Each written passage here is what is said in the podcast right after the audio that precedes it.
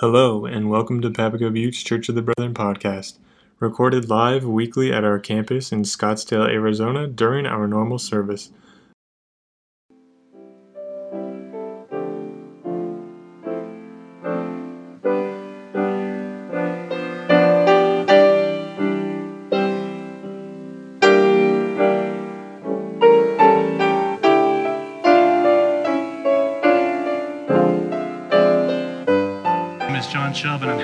Preaching with you today.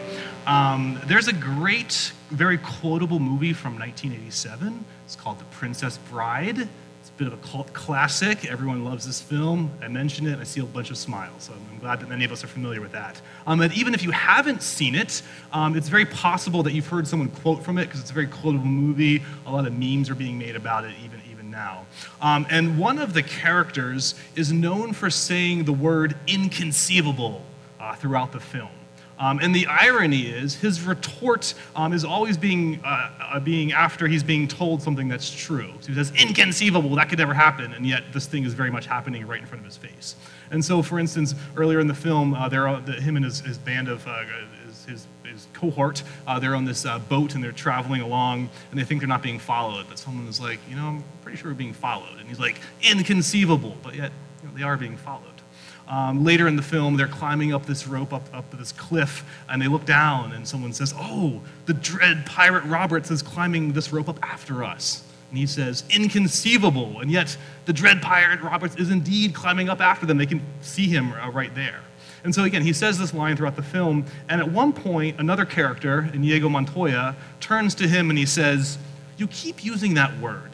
I do not think it means what you think it means. So we've all been in situations where um, maybe we have a light bulb that goes off in our heads and we realize, like, oh, I've been using this word or this phrase, and maybe I've been misunderstanding it. Maybe I've been using it incorrectly. Um, it's, you know, it's an awkward place to be, but like all of us here at some point in our lives have had that experience at least once. And so I bring this all up because we are continuing our series today on what does it mean to be a peace church? What, is, what does that value mean for us? And today we're going to be talking about the kingdom of God. And that's an idea that sometimes we have misunderstandings about, or maybe a misinterpretation of what that means. We'll be exploring the kingdom of God and being a peace church today. Um, so as always, we begin in prayer, so I do invite you to pray with me. Uh, Lord, we are so thankful uh, just for the person of Jesus and the message that he brought, and we're thankful to be studying what it means to be part of the kingdom of God. Um, and so we're thankful for the truth of that throughout the ages and the truth of that for us even here now today. Uh, I pray this morning as I preach, uh, I be able to uh, be truthful in what I say, and if anything that's not of you, let that be forgotten. Uh, but we pray that you be brought glory and honor and learn to better be your dis- disciples and learn to better be a people of peace as a result. Amen. All right, so our passage today is from John 18. I'll put up, uh, oh, we'll talk about Pilate here for a second. Um, and it's this uh, back and forth uh, conversation that Jesus uh, have during the trial and arrest of Jesus. So they have this conversation. Um, so a bit of a you know backstory, make sure we understand what's going on. Um, Pilate is the governor of Judea at this time, and really his job is to keep order and to make sure that Rome is happy with him. He has some semblance of power, but it's also very limited. Um, but if he would get, get wind of an uprising or, or a revolt against Rome, he's certainly going to take that seriously because he could lose his job or maybe even his head in the process. Um, and in the first century, uh, there was a lot of tension there in Judea, as the Jewish people were basically under the th- uh, thumb of Rome. Uh, now, they were granted a lot of freedom and to practice what they wanted to do, uh, but at the same time, they had to play by Rome's rules. And so they can kind of do what they want, but also, like, Rome was right there and they couldn't get too carried away with things. Uh, plus, there was just tons of taxes that they had to pay. They were supporting things with their money that they didn't like, all kinds of violence, etc. So it was kind of like an awkward, awkward place to be. Um, and in the first century, there actually were a lot of um, uprisings that were going on. Uh, in the first century, various individuals had kind of sprung up and said, like, hey, I am your Messiah. Um, I am here to overthrow Rome. Like this happened several times where then they'd get some people together and there would be a, a bunch of violence.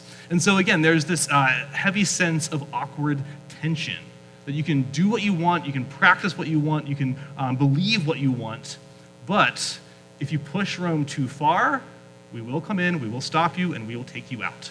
And so when Pilate hears that yet there's another guy who's claiming to be the king of the Jewish people, he needs to step in and figure out what's going on. So here's some of their back and forth conversation up on the screen. So Pilate comes out and he says, Hey, Jesus, are you a king? And Jesus responds to verse 36 My kingdom is not an earthly kingdom. If it were, my followers would fight to keep me from being handed over to the Jewish leaders. But my kingdom is not of this world. So Pilate hears this and he says, "Mm, Okay, so you are a king. And Jesus' response, You say that I am a king. Actually, I was born and came into this world to testify to the truth. All who love the truth recognize that what I say is truth. And then Pilate, he has this amazingly ironic question at the end saying, What is truth? And I just, I love the irony of this. I hope we can appreciate that because Pilate is literally staring at truth in the face, looking at him right in the eye, like the truest truth that he will ever see. And he's like, What is truth? It's like, it's standing right in front of you. So I hope we can just appreciate just how like bitterly ironic that question is. Uh, but getting back to verse 36, uh, this basically sums up how we understand what it means to follow Jesus and the type of kingdom that he sought to establish. Uh, verse 36 is where it's at. That Christ is indeed king over all of us, over all of humanity, uh, but the kingdom he brought forth, it, it's not an earthly kingdom, it's not one of this world. Uh, because earthly kingdoms, what they care about is power and control, and they will fight tooth and nail to keep that, to hold on to that. Very much that's what Rome was doing, and really every kingdom to follow. And that's the, the exact opposite of what the kingdom of, of Jesus is like. That's the exact opposite of what the kingdom of God is like. And the followers of Jesus, they aren't about fighting. And so, yes, Jesus is king, but he's radically transforming our definition and understanding of what that means. And, and, you know, as people, as, as humans, all of us here live on earth under various kingdoms. Like, that's pretty much true of all people at all, at all times. Um, we as humans, we set up these kingdoms here on earth. Every culture, every time period basically has these kingdoms that we establish. So we establish our rules and our borders of who is in and who is out. Uh, we set up leaders and others that we look up to and we follow. And without these kingdoms, we do this because without them, it might be a little bit, bit chaotic. We might have anarchy reigning, and we kind of want to just have some sense of order about things. Um, when we read about the ancient Israelites, they had set up a kingdom too. And now, from the get go, God was supposed to be their king. They were kind of supposed to look to him. Uh, but if you read the story about Israel, after a while, they looked around at the nations around them and they were like, no, we want this too. We want to have earthly kings uh, to, to uh, rule over us. Um, we today still very much do this as well. At any given moment, all of us here are part of various kingdoms. Uh, right now, we're all part of the American kingdom. That's one kingdom that we all live under because we live here. Um, if we kind of boil it down a little bit more, um, all of us here are probably under the Arizona kingdom. Like we all live here, and there's uh, we live under that kingdom and, and play by those rules. Um, and then even further down, we're all part of like our local kingdom. I'm, I'm part of the Phoenix kingdom. Some of you are part of the Scottsdale kingdom, or the Tempe kingdom, or the Chandler uh, kingdom. Uh, we have rules, we have leaders, and if we don't follow these things, if we don't kind of do what they say, we can get into some trouble along the way. Um, all of us here have jobs, and your job is kind of like a kingdom as well. Uh, there are rules and there are leaders in place, and again, if you don't follow them, you get into trouble. You might lose your job. Um, and in the earthly ministry of Jesus, he came to establish the true kingdom of God. He came to help uh, restore peace and to provide this great reset to humanity. And unlike the earthly kingdoms we serve, the rules are very different. That yes, we have rules we follow, but they are very much unlike, they're very unlike the rules that we have in our kingdoms today. Um, so Christ is indeed king, um, and the rules that we have are learn to be at peace with one another. That's like one of the central things is to learn to love each other, to get along. Um, this kingdom does not have a border. Like there's no border to the kingdom of God. All humans are invited to participate in this kingdom. It doesn't matter what geographical kingdom you fall under. Um, at the end of the day, your loyalty is to that of Jesus. Um, and so when we talk about these things, these kingdoms, there's going to be this tension that exists with that uh, because we're living in different kingdoms at any given moment. Um, and so we live by the rules of these uh, of the kingdoms of this world, like you know whatever where, wherever we live geographically, our our nations, things like that. Uh, but at the end of the day, we pledge our allegiance to Christ first and foremost. Uh, that Christ will always remain the true king of all, no matter where we are, like living in what other kingdoms we're part of. And unlike earthly kingdoms, the kingdom of God is not concerned with power The kingdom of God is not concerned about control, it's about sharing the peace of Christ to all.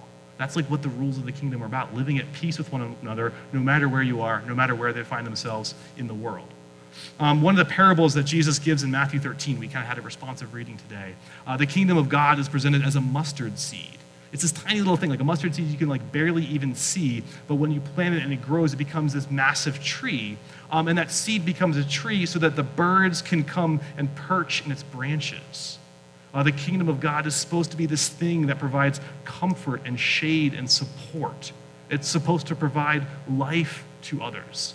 That's what it means to live by the kingdom of God, like is to be a source of life to others. As, as a church and as individuals, we provide this life, we provide this peace. And so when we say that we are a church who cares about peace, who values peace, who cares about peacemaking and all of that, uh, when we say that we are a historic peace church, uh, whenever we say that we value and prioritize uh, being a community of peace, it's, it's imperative, it's like of the utmost importance for, for us to understand we do this because of how we view Jesus, because of how we understand Jesus, and the rules of the kingdom. It, it's all based in the work of Christ and who he is. That's what the key for us is.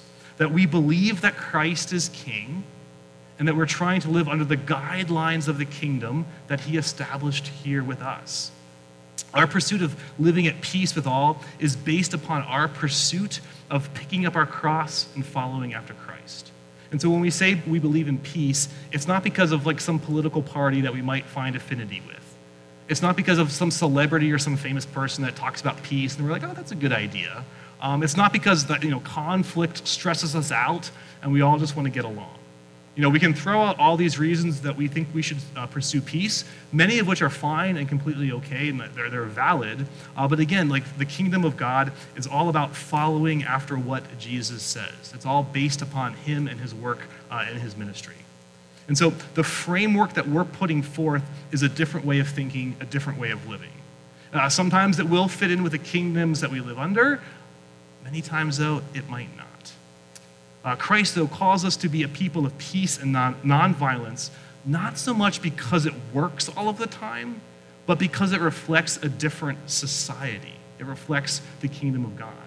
Christ calls us to be people of peace, not because it always works, because, but because it reflects the kingdom.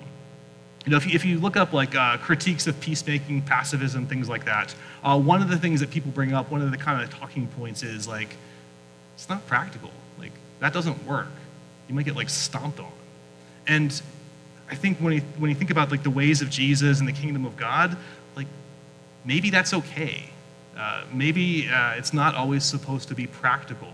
Uh, maybe some, we won't always get what we think that we should get. Um, you know, the life of faith, there will be times where we're doing the right thing and we don't actually get what we think we deserve. Like we did the right thing and we still got like slapped in the face. Uh, there might be times where we uh, try to take the high road and we still get hurt in the process. We still get burned in the process. There might be times where we try to be a person of peace, offer forgiveness, and that person wants nothing to do with us. So I think it's very important to remember that Christ never calls us to be successful in the things we do, but instead to be faithful with what we do. Uh, none of us are called to success, but we're always called to be faithful.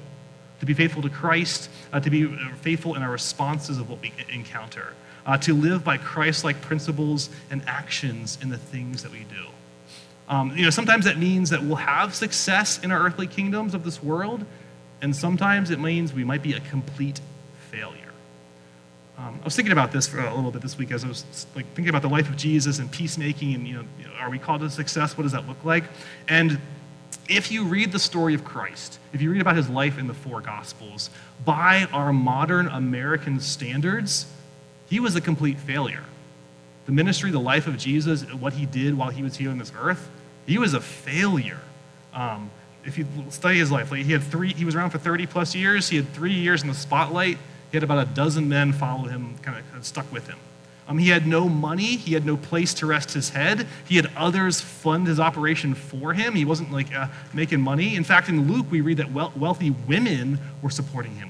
Like, whoa, like that's like wild for first century uh, thinking. Um, in, in, his inner circle, towards the end of his life, one of his closest friends betrayed him over a bag of money. Um, and in his darkest, darkest, darkest moment, everyone that he cared about, like they all left him, they all abandoned him, and he ended up dying on a cross by the state of Rome. He was executed by like the state. And so when you look at the facts of the life of Jesus, he's not someone that we would look up to by what we would define success in the modern day. And so I think when we talk about being a peace church, uh, pursuing a life of peace might not exactly look like success as we think it in the modern day. Again, we all have these various kingdoms that we serve under as we're ultimately uh, trying to serve Christ. And one of the many problems, like the, the, again, the tensions that come with this, is that we try to like smush these different kingdoms together with the kingdom of God, and our loyalties become merged in the process. And whenever we do this, we end up getting burned in the process. So at any given moment, all these kingdoms that you're living under, you're trying to like smush them together with the, with the, uh, with the kingdom of God, and that becomes really sticky. Um, so, for instance, when if you take a step back, we here in the West, uh, we can look at like and examine how Christianity is often practiced in third world contexts. And, and when you look up that and you study that, um, sometimes this idea of syncretism comes up. This syncretism, this idea of mixing religious ideas together. Uh, that is to say, you look at someone who's practicing their faith in like Africa or something like that, um, and there's some sort of like pagan religious ideas that get, that, that get mixed into following Jesus. And so, like, they're claiming to worship Jesus, but they also value the concept of ancestor worship. Um, or they're claiming to follow Jesus uh, while also relying on spells or magic or, or, visiting a shaman or something like that. And so, often, if we're discussing this in the West, we will criticize that and say, like, oh, they're kind of like mixing things together, that's not right. Um, if you study the, again, the, the history of Israel, they did this as well. Uh, Yahweh was supposed to be their king, and yet as they go along as a people, they, they claim worship of Yahweh while also mixing in these other religious ideas. Um, the thing of it is, though, as much as we can like look down upon that, like all of us here do that as well in the West. All of us here, we take things that we value, the kingdoms that we serve under, and we conflate them with being the true version of our faith. Like, very much so, we all do this. We're all guilty of this as well. Uh, we can talk about this in, in different ways. Um, right now, there's this weird, like, hyper masculinity movement that's happening in much of the church today, where there's this idea that, like, uh, in order to be a true Christian, you need to be a manly man. Like, you need to carry a gun at all times and be ready to kill for your family. And it's all about hunting and, like, going to the gym and knowing how to fix a car and all that other stereotypical stuff uh, that we would understand as masculine. Um, to be very clear, like, that's totally fine if you're into those things. There's nothing wrong with hunting, going to the gym, and all of that. Uh, but there's a problem when, if you're not doing these things, you're not a true man, or you're not truly uh, following Jesus or living out the kingdom of God. There's been this weird, like, hyper masculinity, like, that's overtaken pockets of the modern church. It's frankly become idolatrous.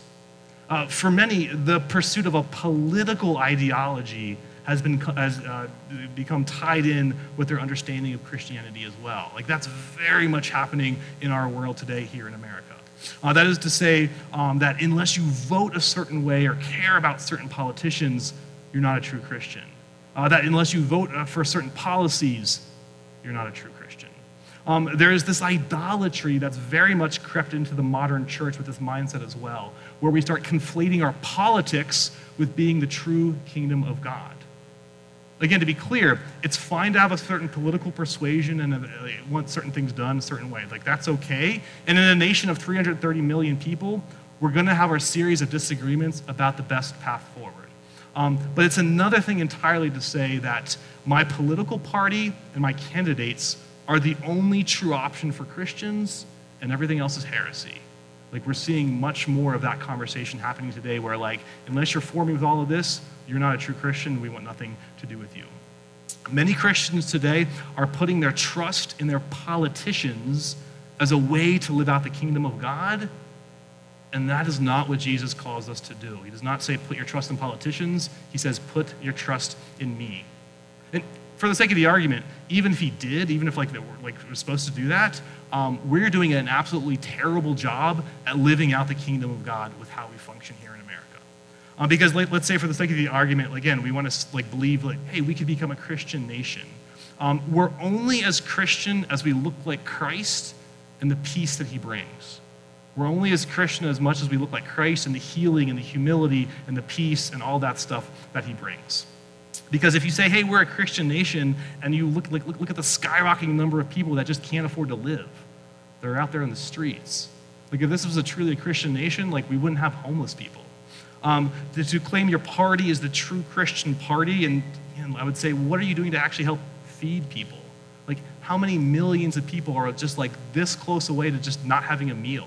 Like, millions by millions, and children uh, very much as, as well. Um, to say that your candidate is this is God's anointed while we stand by and just see the skyrocketing level of gun violence, especially in our schools, and we don't do anything about it. Like, I don't want to hear it, man. Like, that's, I don't know if that's God's anointed or not. Um, I have yet to see a political party that doesn't stop at the drop of a hat to fund the military literally billions of dollars a year. Both parties do this. Something like $773 billion we're funding the military in 2023. Both parties are supporting this very much so. Regardless of who is in power, blood will be shed both here and abroad because of the person and the party who is in charge. Regardless as whether, uh, whether or not we are technically at war or not, people are dying because of policies and politicians that are in place, again, regardless of the political party. And so let's rid ourselves of the idolatry uh, that the political party and the candidates uh, that we are supporting are enacting the kingdom of God because they're not. Christ never calls us to gain power to enact the kingdom. We're not called to be people of power. He calls us to be a people of peace. That is what it means to live out the kingdom of God, to be a peculiar people set apart from the things of this world, not trying to grab onto power, not trying to grab onto a politics. And so, to my friends in the faith and those on a faith journey, to those who are here with us now, to those who are listening later, Jesus Christ has come to enact the kingdom of God here and now among us. He is king, and we live by the rules of his kingdom to welcome in the stranger, to feed the hungry, to bring peace to all. And as we live under the various kingdoms here, never, let us never forget that our ultimate loyalty is to our King, the true Prince of Peace, who calls us to be a people of peace Thank you for listening to Papago Buttes Church of the Brethren podcast. If you have any questions or are interested in finding out more about our church, feel free to reach out to us at any time. Our contact information is provided at www.pbcob.org.